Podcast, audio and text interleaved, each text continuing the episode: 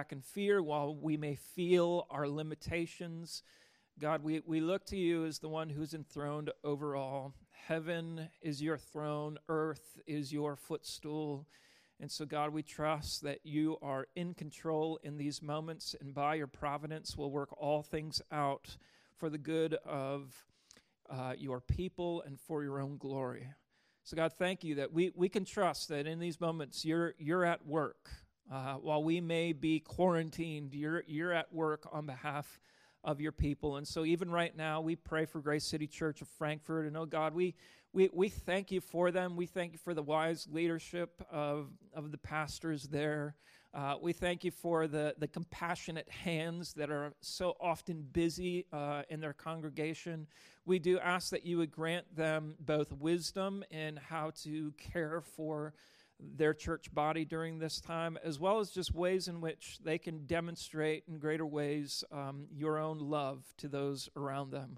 And so, God, even with the technology barriers for some, God, I pray that you would meet those folks who don't have the resources to be able to connect in online. And so we pray that you would meet their hearts, that you would meet their needs, that you would provide platforms as creative as they may need to be, in order that that church can feel together, that folks can feel cared for, that they can feel something even of participation in Christ being experienced during this season.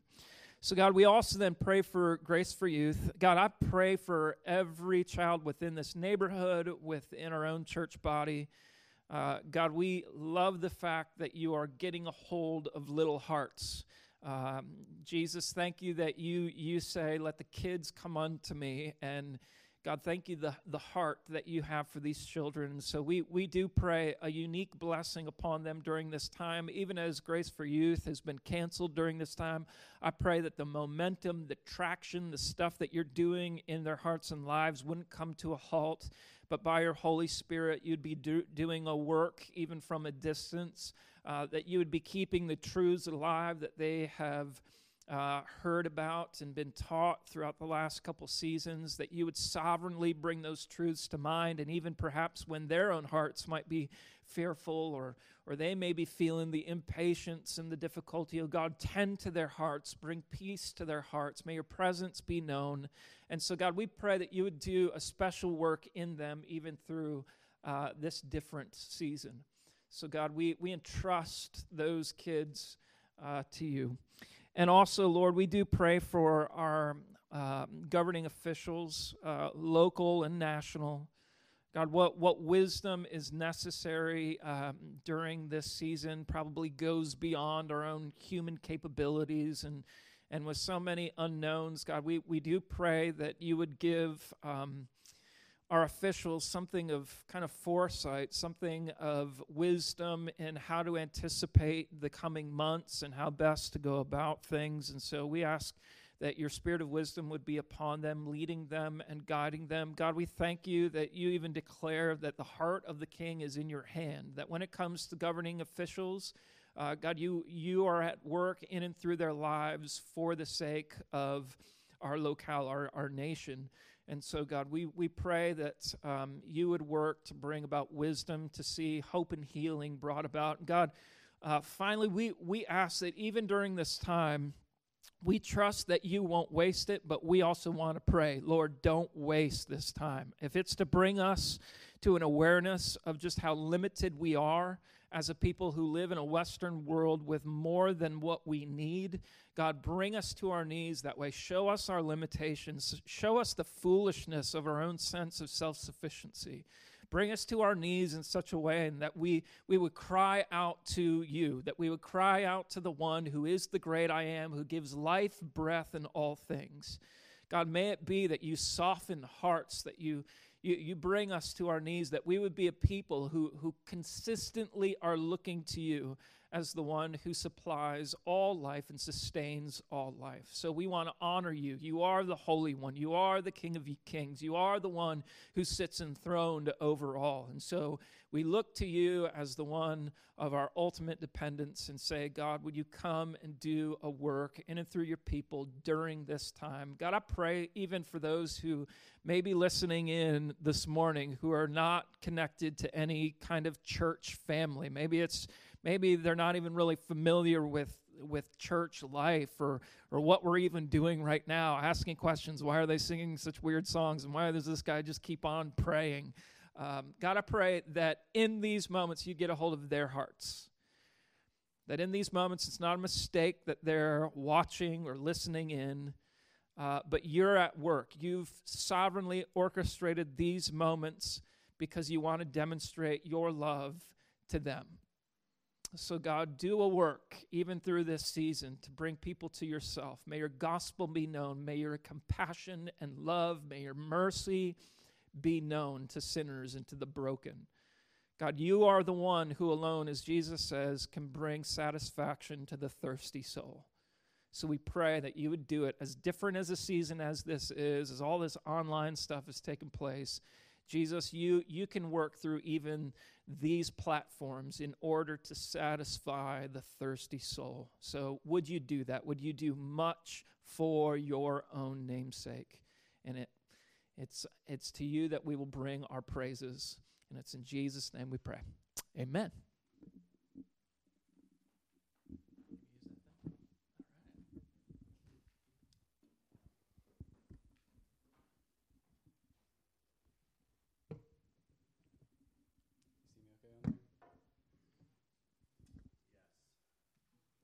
All right, good morning, guys. I'm going to be rolling with the handheld mic today because I want to make sure you guys can hear me, because I know people say I talk softly. And the lapel mic makes a lot of noise when you crank it up. So I'm going to go with this. So I really want to make sure you guys can hear me okay. So make sure you comment and let Tim know if you need the volume turned up. So this morning we're going to be in Luke chapter 12. You guys can go ahead and open up your Bibles to Luke 12, verses 22 to 34. And I really hope you've already done this, but I want to encourage you, as you're in your home, to really set aside unique time to listen in to the Word of God. And I know it's hard, especially my wife at home with the kids, and for anybody else, there's distractions in the house, and I know those are real distractions. So I just want to take a moment to pray that we'll be able to really focus in, because when you're at home on the couch in your PJs, you can get up and leave the room at any time, and we don't know it, and it's less distracting. So just want to encourage you guys to really focus in during this time. So let's pray real quick. Lord, I pray right now that you would bring a supernatural calm and peace for each person who's watching this in their home or wherever they may be right now. Lord, would you allow them to step away from distractions, to tune in to what you have to say. And Lord, even as I have many distractions trying to get this stuff online, help me to be able to teach your word as you would have me to speak it to your people. So Lord, I pray that there would be calm for the children who may be in the rooms. Help them to be at peace, and so that your people can hear your word, and that it would be impactful and changing of people's hearts, because your word is powerful. So Lord, would you strengthen us in your faith today, in faith in you. Strengthen us in your trustworthiness as our provider, and enable us to put our trust in you, Lord. In Jesus' name, amen. So, do you guys know, really know deep in your heart that our God has a humongous, generous heart? Do you really know the depth of God's generosity? It actually pleases God to give to you. And even when I say those words, it pleases God to give, those words aren't even enough to fully capture the depth of how much it pleases him. Even just saying, it pleases God. It kind of brings to my mind that half smirk emoji, it pleases God. Kind of this cool, calm satisfaction. But it's really more than that, guys. Remember that when God is pleased, that pleasure is an infinite, God-sized pleasure. He's the source of all pleasure that we've ever experienced, right? So any pleasure you've ever experienced, multiply that by infinity, and that is how much it pleases God to give to you. God's heart is filled with God-sized, infinite pleasure when he gives gifts to his children. Think about that. If there was just one thought that I could leave with you today, it would be that right there, that God's heart is filled with pleasure to give to you because he's a generous God. And so Luke chapter 12, verse 22 is the text we're looking at. I encourage you, if you haven't, open up your Bible to that passage. And the section heading in my Bible, I don't know about yours, says, "Do not be anxious." How many of you are anxious right now? If there was ever a good time to talk about those words, do not be anxious, I believe that right now for us is the perfect time. Even more specifically, how many of you are anxious about things like food and clothing and paying your bills, the basic necessities of life? How many of you are anxious about those things right now? See, this passage of Scripture deals with anxiety, and it deals with uncertainty surrounding those physical provisions and basic needs. And as you'll see, the cure for that anxiety, the cure for the anxiety that you're feeling right now over those things, is God's generosity. And so as our nation and even the world goes through a time of uncertainty and anxiety over these things, anxiety is increasing. People are getting laid off. People are not working. People are not getting paid. And that anxiety is real and it's present. But I want to communicate the message of these verses to encourage your hearts and to magnify God's generosity. So let's read through this text together. Luke chapter 12, verses 22 to 34. And Jesus said to his disciples, "Therefore I tell you, do not be anxious about your life, what you will eat, nor about your body, what you will put on. For life is more than food, and the body more than clothing. Consider the ravens. They neither sow nor reap. They have neither storehouse nor barn, and yet God feeds them. Of how much more value are you than the birds? And which of you, by being anxious, can add a single hour to his span of life? If then you're not able to do even such a small thing as that, why are you anxious about the rest? Consider the lilies, how they grow. They neither toil nor spin. Yet I tell you, even Solomon in all his glory was not arrayed like one of these.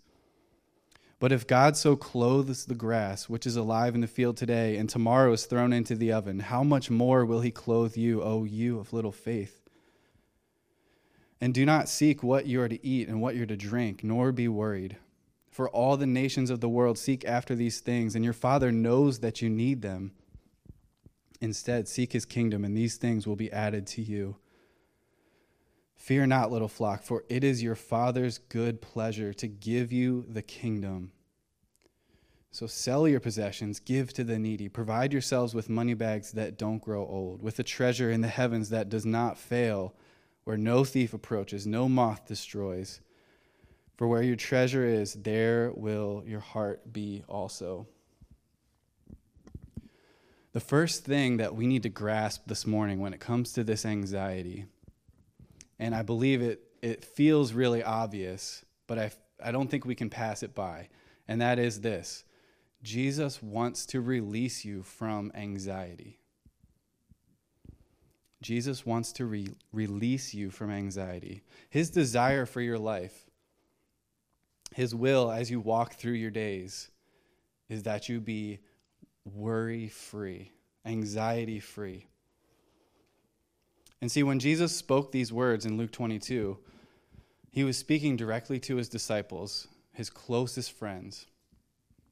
He had just turned from warning the crowds at large against having excess of material possessions.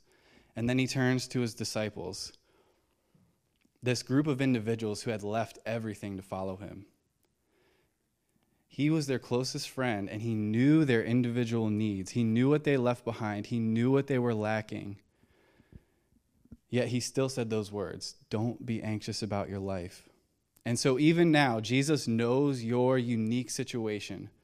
He knows what you're going through, and he still says to you, do not be anxious about your life, what you're going to eat, what you're going to put on. He wants to release you from that anxiety. So aside from just the simple fact that Jesus says, do not be anxious, what other reasons does he give? So the first reason is right here in verse 23. And he begins with this. For life is more than food, and the body more than clothing. The first reason that Jesus would say to you to release that anxiety is that your life is more than basic needs.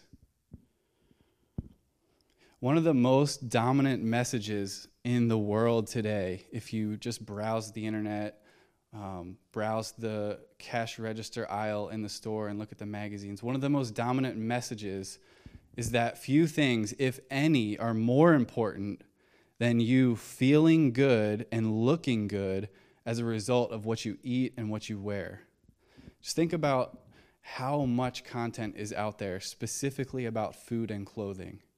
The world's message is that those things are life. When you look good and you feel good, you're really living. And on a more personal level, besides just the media that you might be consuming, think about how much time and energy you expend every day on tasks specifically related to food and clothing. Between food shopping, meal planning, meal prep, actually eating the meals, then cleaning the dishes, cleaning the kitchen, and then picking out an outfit to wear, getting ready, doing the laundry, folding the laundry, putting away the laundry. That's a lot of time, especially for moms. That is a lot of time every day. But beyond that, do you even have time to do anything else? I mean, really, do you have time besides all that stuff to do anything else? Well, you actually spend 40 hours a week working to earn the money that you need to buy the food, to pay for your rent for the house where you're going to store all those clothes. And so between all that eating and prepping and cleaning and putting away, then there's 40 hours a week that you spend working. Honestly, it really does feel like at times that your entire life revolves around working to eat and then eating to keep working. And that's real. That's really what it feels like sometimes. How many of you have felt that before? I hope I'm not the only one. There is a really powerful book written in 1939 by John Steinbeck, and it's called The Grapes of Wrath. I don't know if anybody's read it, but that book is so powerful in vividly portraying this cycle, this reality of human life that we work to eat, and then we eat to work. And in the book, there's a family from Oklahoma who's been displaced by the destruction of the Dust Bowl and the economic depression that came afterwards. And so this one scene relates. They finally get to a peach orchard where they're able to work for just pennies. And so the whole family goes out in the fields for an entire day from dawn until dusk, and they're laboring and sweating and toiling, and they get $1. And so they go to the store with their $1, and they spend their entire $1 on just enough food to eat dinner that night and breakfast the next morning so they can go back out to the fields. This is the reality of our history as a nation. This was a real thing. But not just this one little example. This is still happening for people all around the world. Think about the number of people that are just working to survive. They're just working to get their next meal. This was the experience of Ruth and Naomi. We just spent weeks talking about the story of Ruth. This was her reality. Yet despite the harsh reality of hunger and poverty and need, these things are real. Jesus, still completely aware of all that, says, don't be anxious about what you're going to eat and what you're going to wear. Your life was designed for something more than acquiring those basic needs. Jesus wants you to remember that your very existence, the purpose of your life, is more than just getting that next meal to do that more work. He wants you to zoom out like a drone, you know, lifting up off the ground where you see the scene unveiling as the drone gets higher and higher. I wish I had a video that I could insert right now, but I don't, unfortunately. But he wants you to zoom out like that from your current situation, from the intensity of that need. He's not denying that need. He wants you to zoom out from it, though, and see the beauty of God's intention for your life. It's more than that. It's so much more than that. If you can, just turn in your Bible to Genesis 1 really quick. Look at the end of Genesis chapter 1. I'm going to turn there.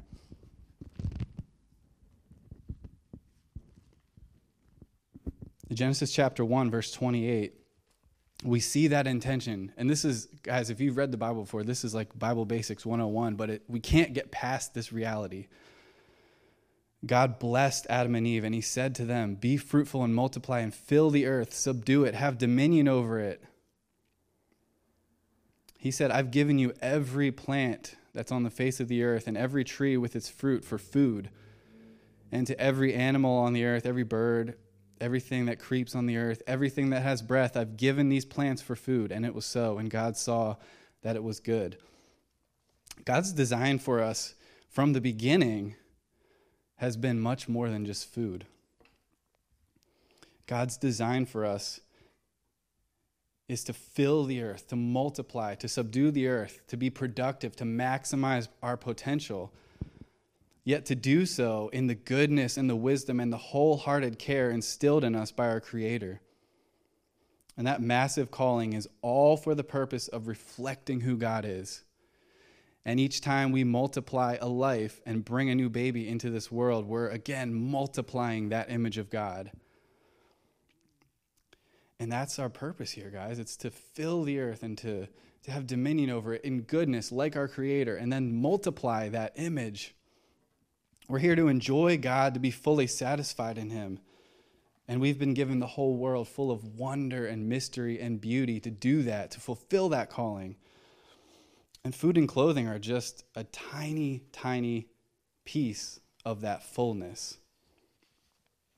Remember what Jesus said when he was tempted by Satan? He was fasting and he was hungry. And Satan says, "If you're so hungry, turn the stone into bread and eat it." And Jesus says, "But man should not live by bread alone." And then he expands on that idea later in John chapter 4. As his disciples say, "Has someone given him food?" And he says, "Well, my food is to do the will of him who sent me and to accomplish his work." See, Jesus was pointing out that life is more than just what we're going to eat and what we're going to wear. But this phrase, "life is more," also communicates the sense that your life is not only designed for more, but it's sustained by more than just food and clothing. Namely, it's sustained by God himself. In that passage in Genesis 1, he gave every plant and tree and fruit as food, but then he continues to sustain and provide that food and nourishment even now. It wasn't a one-time deal where he just gave it and then left it. He's sustaining it. He's present. He provides the sunshine and the rain for the produce and food for the animals. Psalm 147, verses 8 and 9 talks about that. He upholds all things by the word of his power, Hebrews 1:3. And in him all things are held together, Colossians 1:17. See, every molecule and planet is literally held in place. You're being held in your seat by gravity right now. That's being sustained by God's command. He's literally sustaining everything right now. Look how quickly businesses have been shutting down over the last 2 or 3 weeks. People who have plenty all of a sudden find themselves without work and without money, because just like that, something has shut down everything that they do. Should you worry? No, because your life is sustained by something more. It's not sustained by your job. It's not sustained by the food that you eat, the house that you live in. Your life is sustained by God himself. So let this truth lift your eyes up beyond the present need to where your help comes from. Your Heavenly Father has designed you for a purpose, which is to do his work, his will, and he sustains you to fulfill that purpose. So your life really is more than food, and your body really is about more than just what you're going to wear and what you're going to look like. But then he goes on to give examples from creation to prove this, to show that your life is uniquely cared for. Guys, we shouldn't be anxious about this because your life is uniquely cared for. First of all, God uniquely cares for people, especially among all other creation. He gives the example first of the ravens. Let me get my page out so I can read the verse. He says in verse 24, "Consider the ravens. They neither sow nor reap, and they don't have storehouses or barns. They really don't have to do anything other than leave their nest and pick up the food and eat it. God is feeding them." It's really fascinating to note here in Luke that Jesus uses the example of the raven, which according to the Old Testament law was an unclean bird. And here he's saying, even these unclean ravens are filled by the generosity of our Heavenly Father. They're fed by him. And how much more valuable is your life to your Maker than the ravens who aren't created in the image of God? Then he goes on. He says, "Consider the flowers, the lilies," in verse 27. "They neither toil nor spin. They grow as they receive water and sunlight." Man, if ravens don't have to really work for their food, lilies have to do even less because they just sit there and they just grow. God just feeds them and they grow. I love to get a glimpse of Jesus here enjoying his creation. He says, "I tell you," I imagine that's like him saying, "I'm just saying, even Solomon, even the wealthiest king, the wisest king in all his glory wasn't arrayed like these flowers that I created." He's in awe by his creation. That's so beautiful. I love to see that. He's just enjoying it, and it's all for his glory. But again, these flowers weren't created with the same level of inherent worth and dignity that you were as a child of God in his image. How much more will he clothe you? See, your life as a person is inherently worth much more than plants and animals and planets and galaxies because it's in God's very image. All those things, that other creation is faithfully sustained by God in strength and beauty without fail. So how much more will he care for you? His love is uniquely set upon his sons and daughters over the rest of creation. And he will be faithful to sustain your life for its purpose. It's designed for more than eating. It's designed for more than looking good. And it's sustained by more than eating and having a roof over your head. But there's also an interesting distinction that he makes. Besides just people being worth more than all of other creation, he makes another distinction that expands this whole thing to a kingdom-level issue. Look at verse 29 and 30. He says, "Don't seek what you're to eat and what you are to drink, nor be worried, for all the nations of the world seek these things, and your Father knows that you need them. Instead, seek his kingdom, and these things will be added to you." There's something special and unique about the people who are in God's kingdom, as opposed to those who stand outside in rebellion. And the provision that God is prepared to unleash upon his kingdom people is different than people who are not in that kingdom. And this is a point where skepticism begins to arise. People actually reject faith in Jesus because they see this exclusivity of his provision, and they stop there and they turn away from Jesus. But I don't want you to stop there. I don't want to let skepticism keep you from getting to God's full provision and generosity for his kingdom people.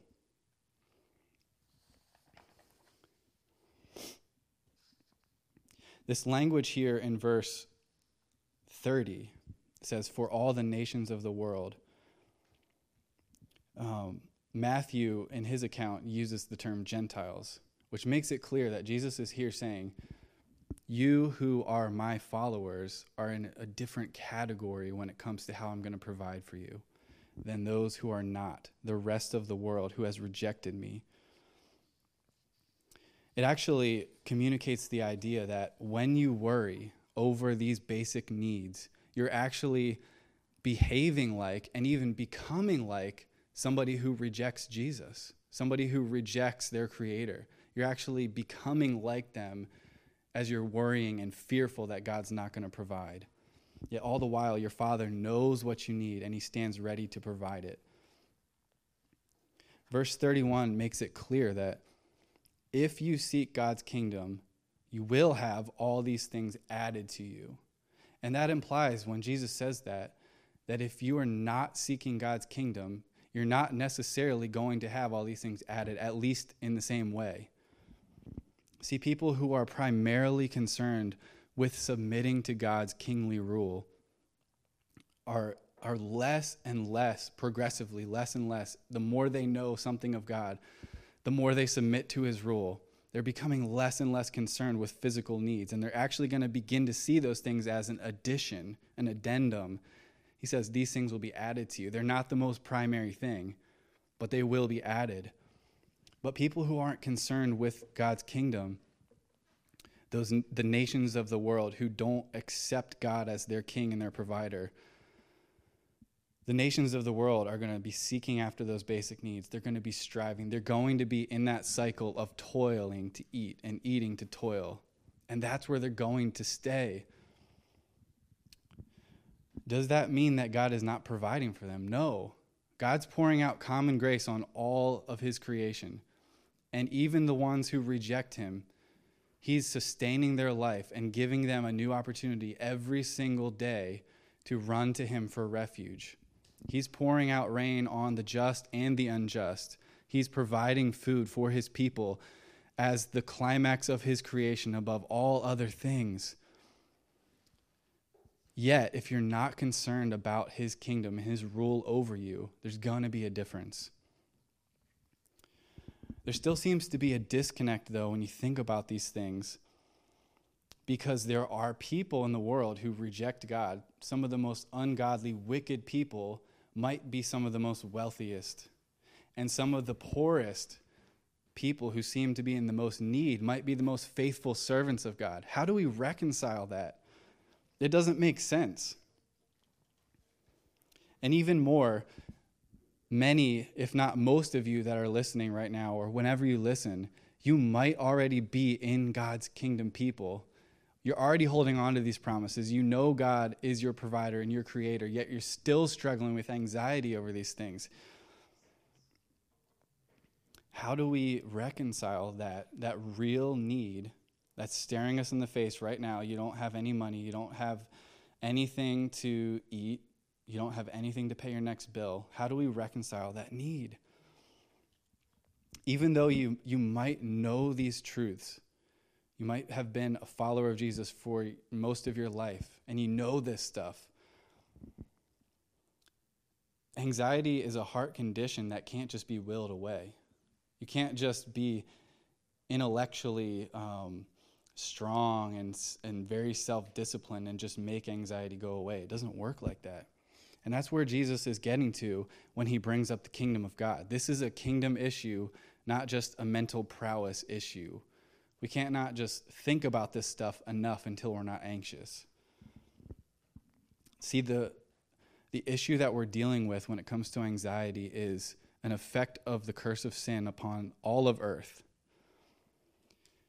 And it's an effect of sin that can only be reversed by Jesus Himself. And this anxiety is ultimately rooted in a fear that God's not going to come through as He promised. He says that little phrase, "Oh, you of little faith." The ones who are worried about what they're going to eat and what they're going to wear, these basic needs, that's rooted in fear that God's not going to do as He says.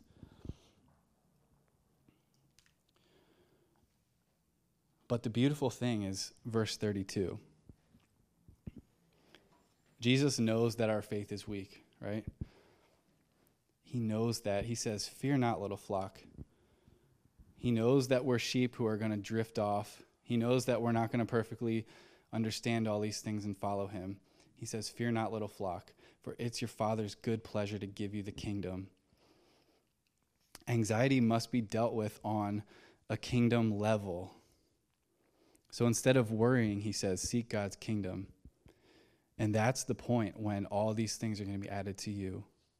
That's the point when you're going to see the generosity of God come crashing down like an avalanche. See, the earth is bound up in the kingdom of darkness, which is a kingdom of fear, a kingdom of anxiety and deception. That stuff abounds in this earth. It's surrounding us everywhere. And Satan wants you to believe those lies that God's not going to come through as he promised. But God has brought out his people from the kingdom of darkness through Jesus into the kingdom of light, the kingdom of Jesus, God's beloved Son. And in that kingdom, Jesus reigns in peace and love, giving every good thing to his people. The solution to this anxiety, even all anxiety, but especially anxiety over these physical needs, is kingdom alignment. It's aligning your heart with God's kingdom. It's an active seeking of God's kingdom. But I want to be clear that it's not your ability to seek that is effective to remove this anxiety. It's not like if you seek enough, if you seek hard enough, you're going to get.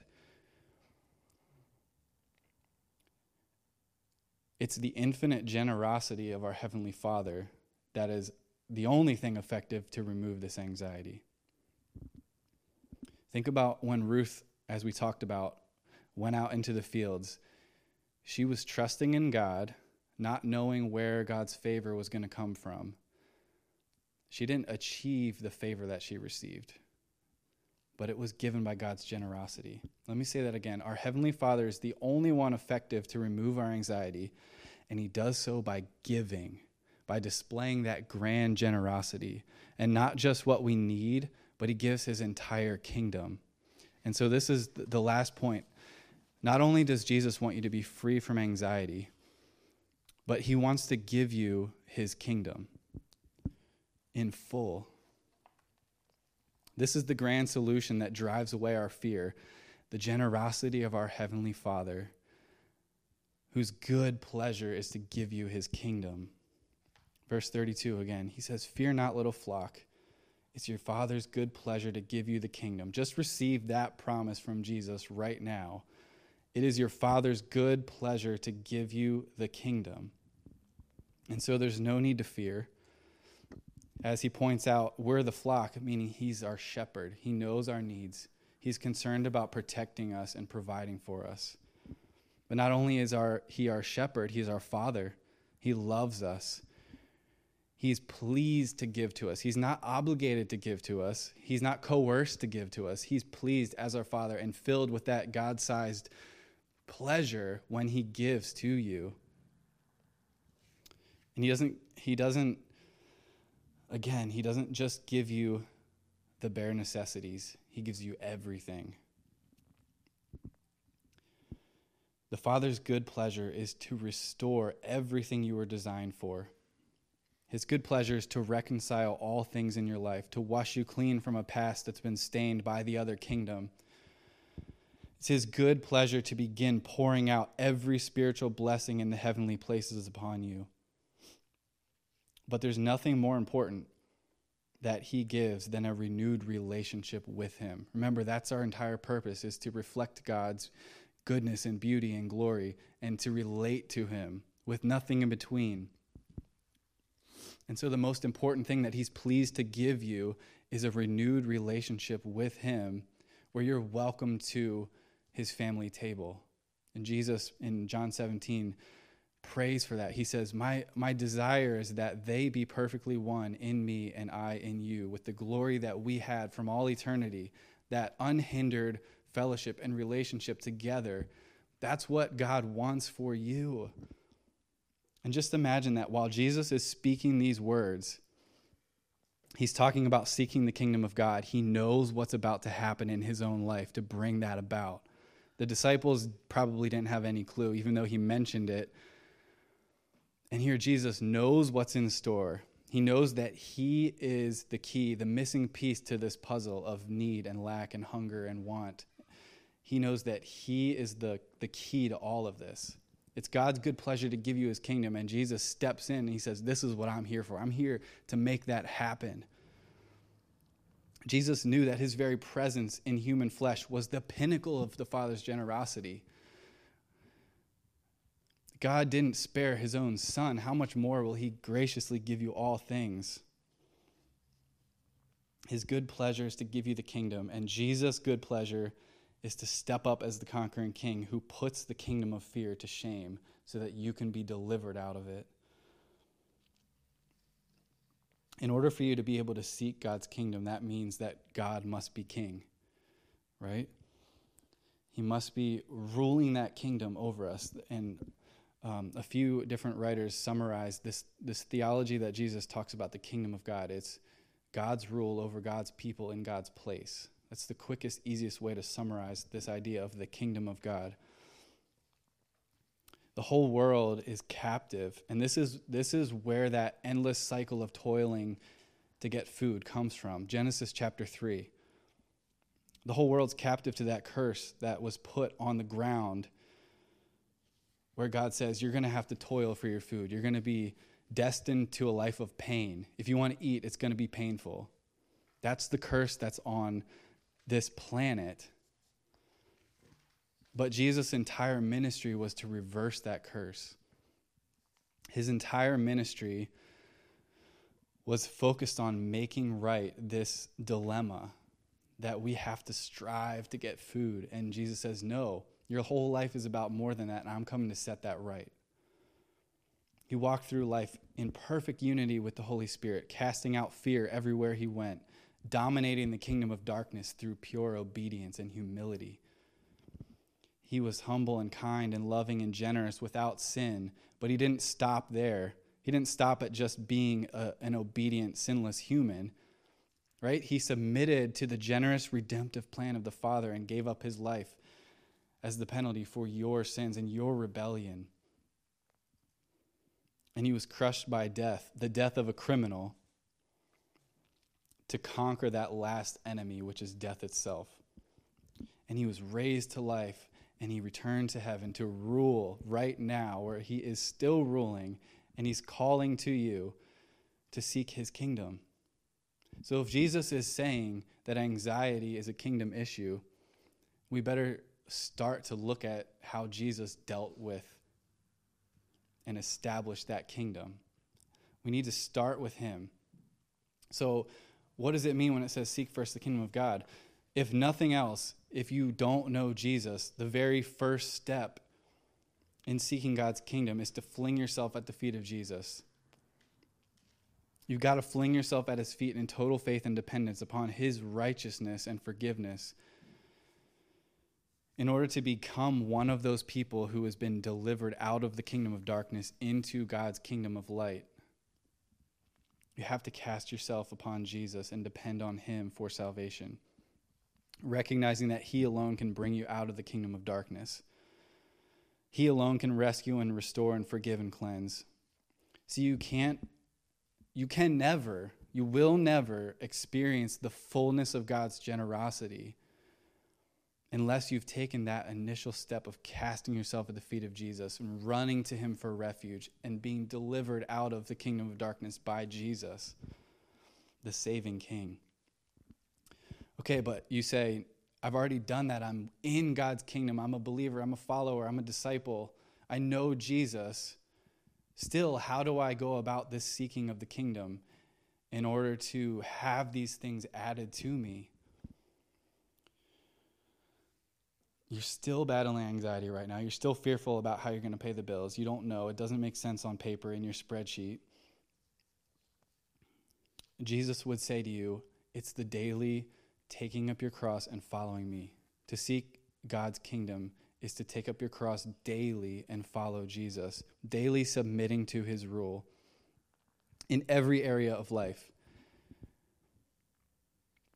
I don't know about you, but for me, the daily taking up of your cross is a difficult thing to do, but that's where we have to start. If we've already been brought into God's kingdom, this is the next step for us, is that every day when you wake up, your attention goes to submitting to Jesus' rule over your life.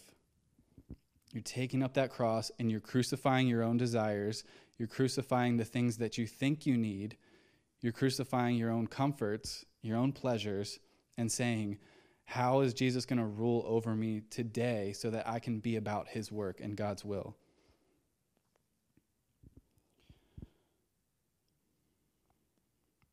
But there's one last thought down here in verse 33 that is seemingly really like random and out of left field, but it's not. He says, "Fear not, it's your Father's good pleasure to give you the kingdom. So sell your possessions and give to the needy."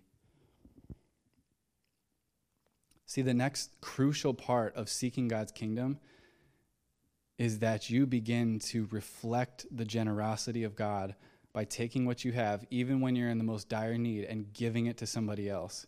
Because that's what God does, right? He's so generous. He didn't spare his own son.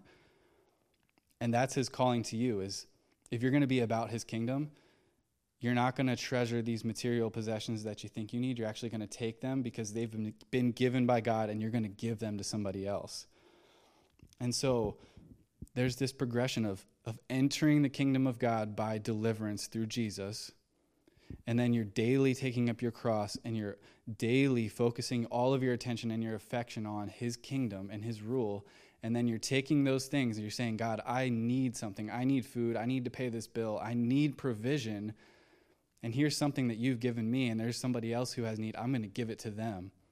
And Jesus says that right there, that is a person who's living like a person in my kingdom, somebody who is generous to the core. Despite any need they have, they're going to take and they're going to give. When you do that, you're demonstrating that you value God's kingdom more than your own basic physical needs. And you're demonstrating before God that you recognize your life is about something more. You're recognizing that your life is about his kingdom, and you just want to be a part of that. You just want to be generous like your Father.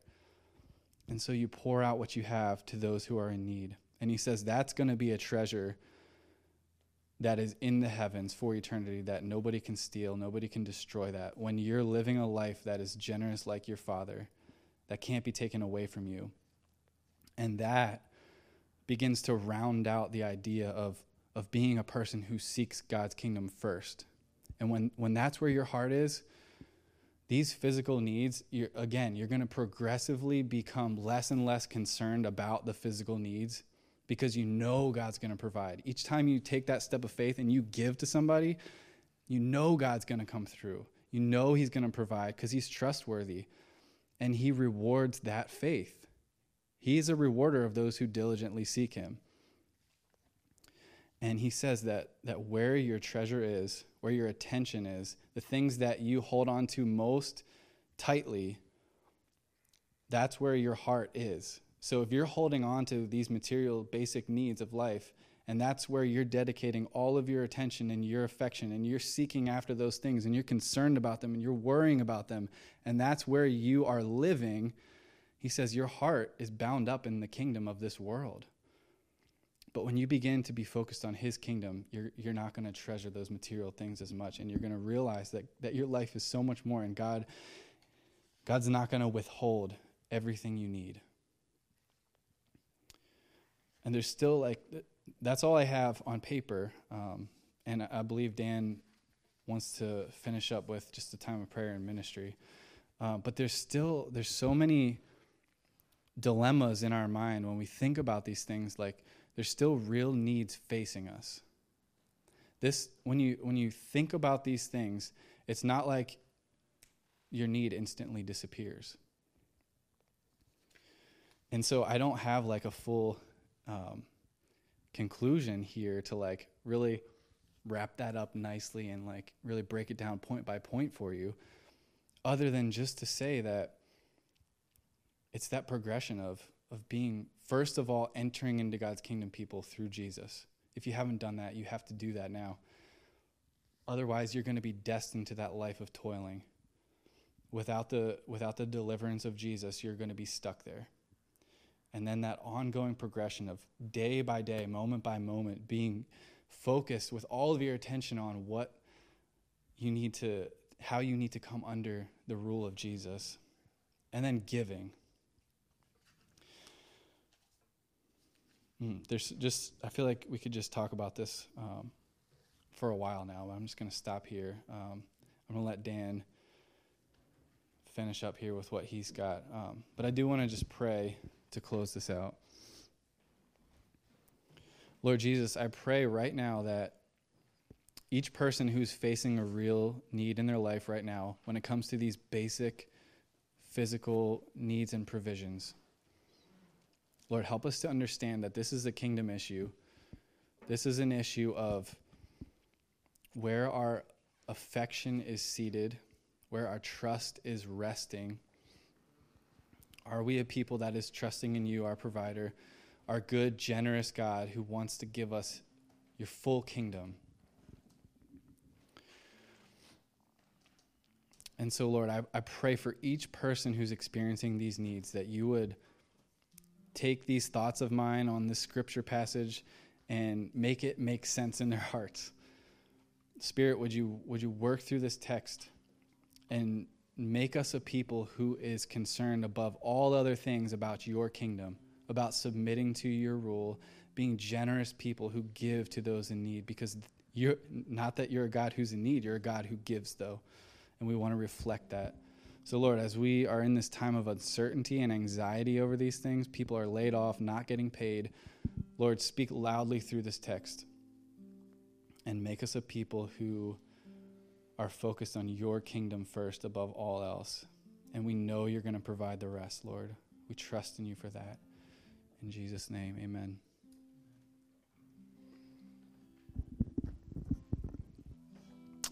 That text ends by kind of putting the ball in our court in so many ways. For where your treasure is, there will your heart be also.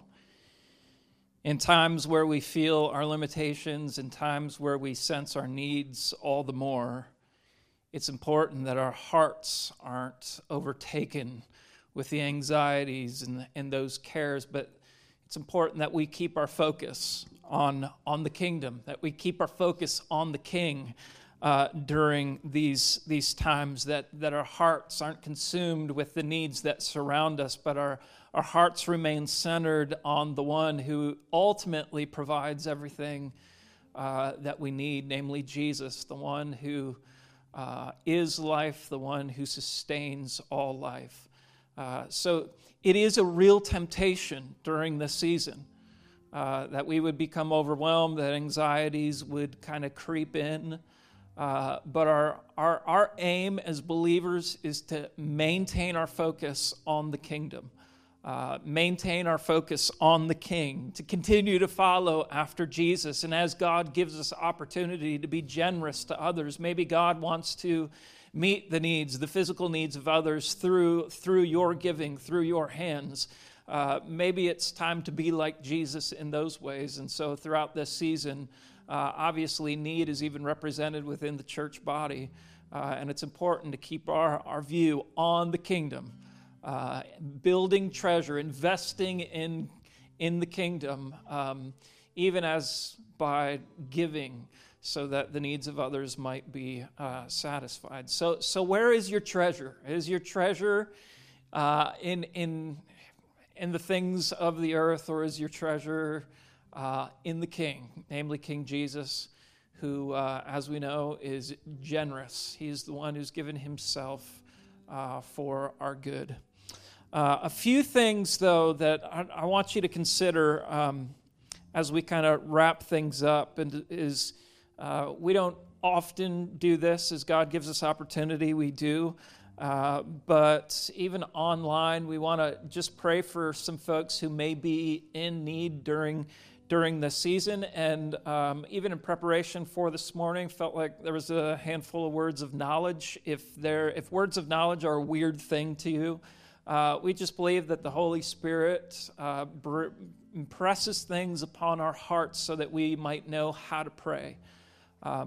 Even in a season like this, where it's online and we're at a distance, we can't necessarily share our needs in all the ways that we may want. But God knows those needs, and sometimes he places those on our hearts so that we can pray into it. So if any of these needs kind of map on to your experience, I'd really encourage you to maybe just make a comment on YouTube to kind of confirm what we believe God may be doing. One of the issues that I want to pray into as we're kind of closing things out is lower back and hip pain.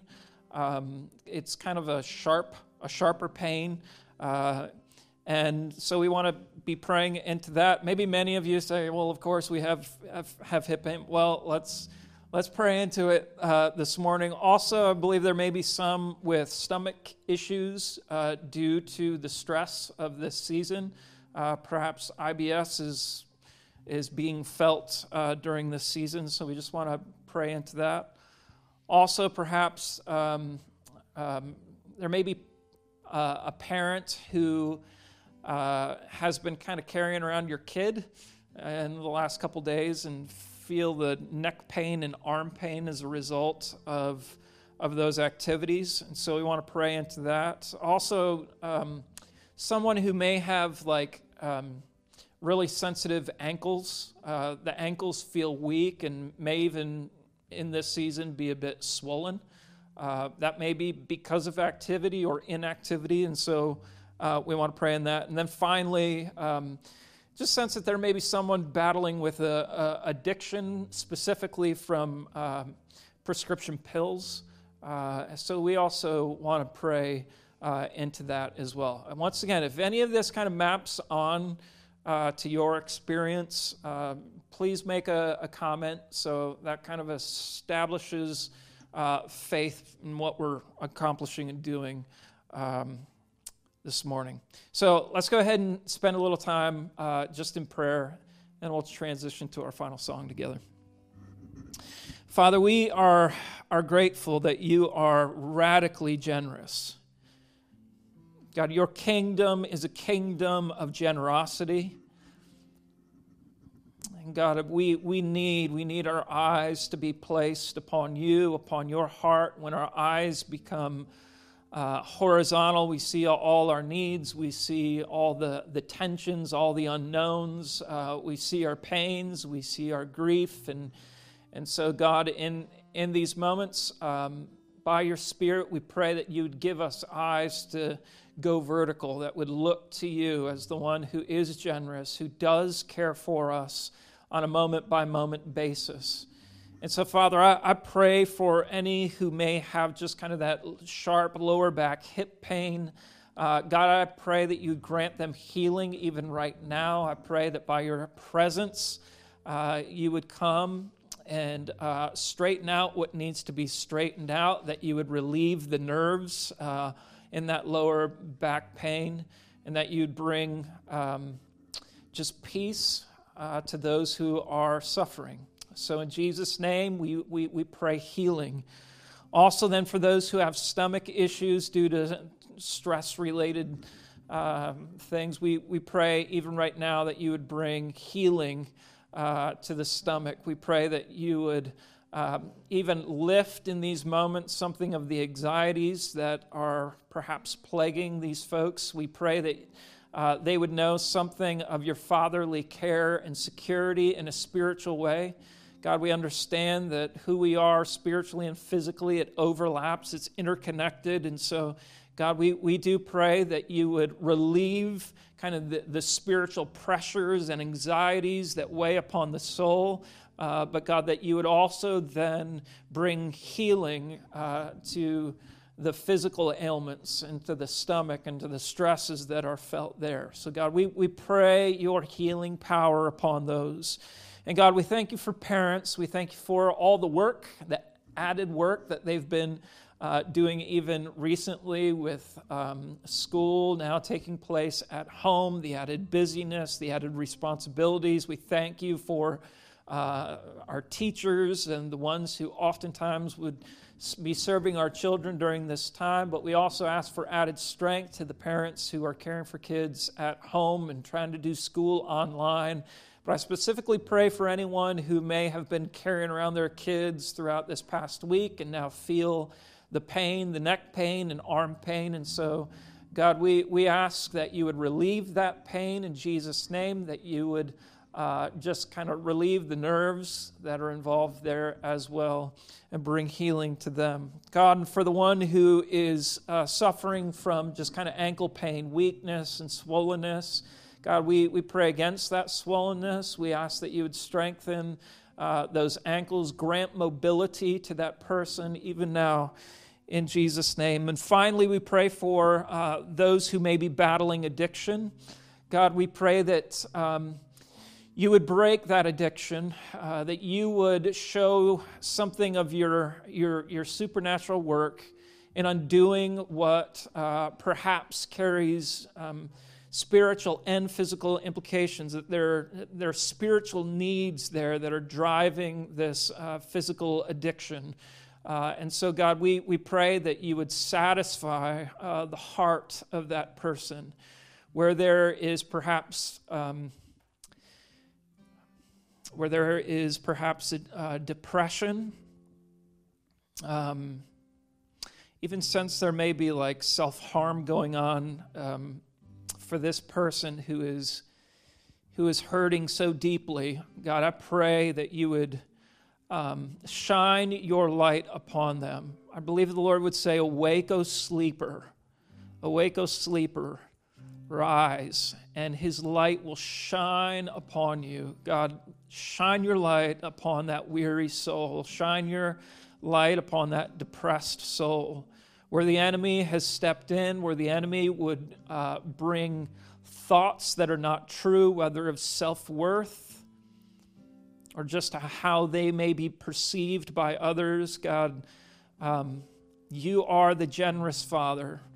You are the one who makes us approved through Jesus. You are the one who celebrates us. You are the one who sings over us. And may this person, even right now, know something of your nearness. May they know something of your kindness. May they know something of your pleasure being sung over them.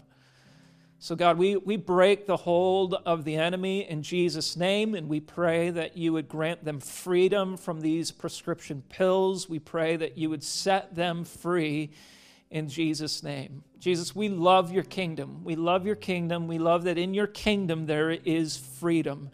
There is not bondage, but there is freedom and there is peace.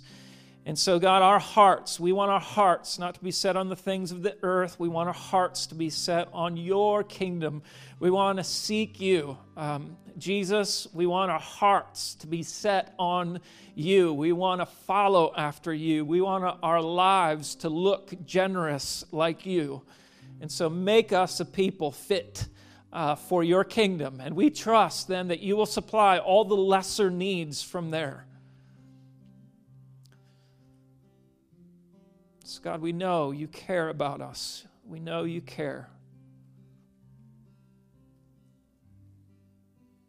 While needs abound, God, our hearts, may our hearts be set upon you and upon your kingdom purposes. So, God, do this work, we pray. In Jesus' name, amen.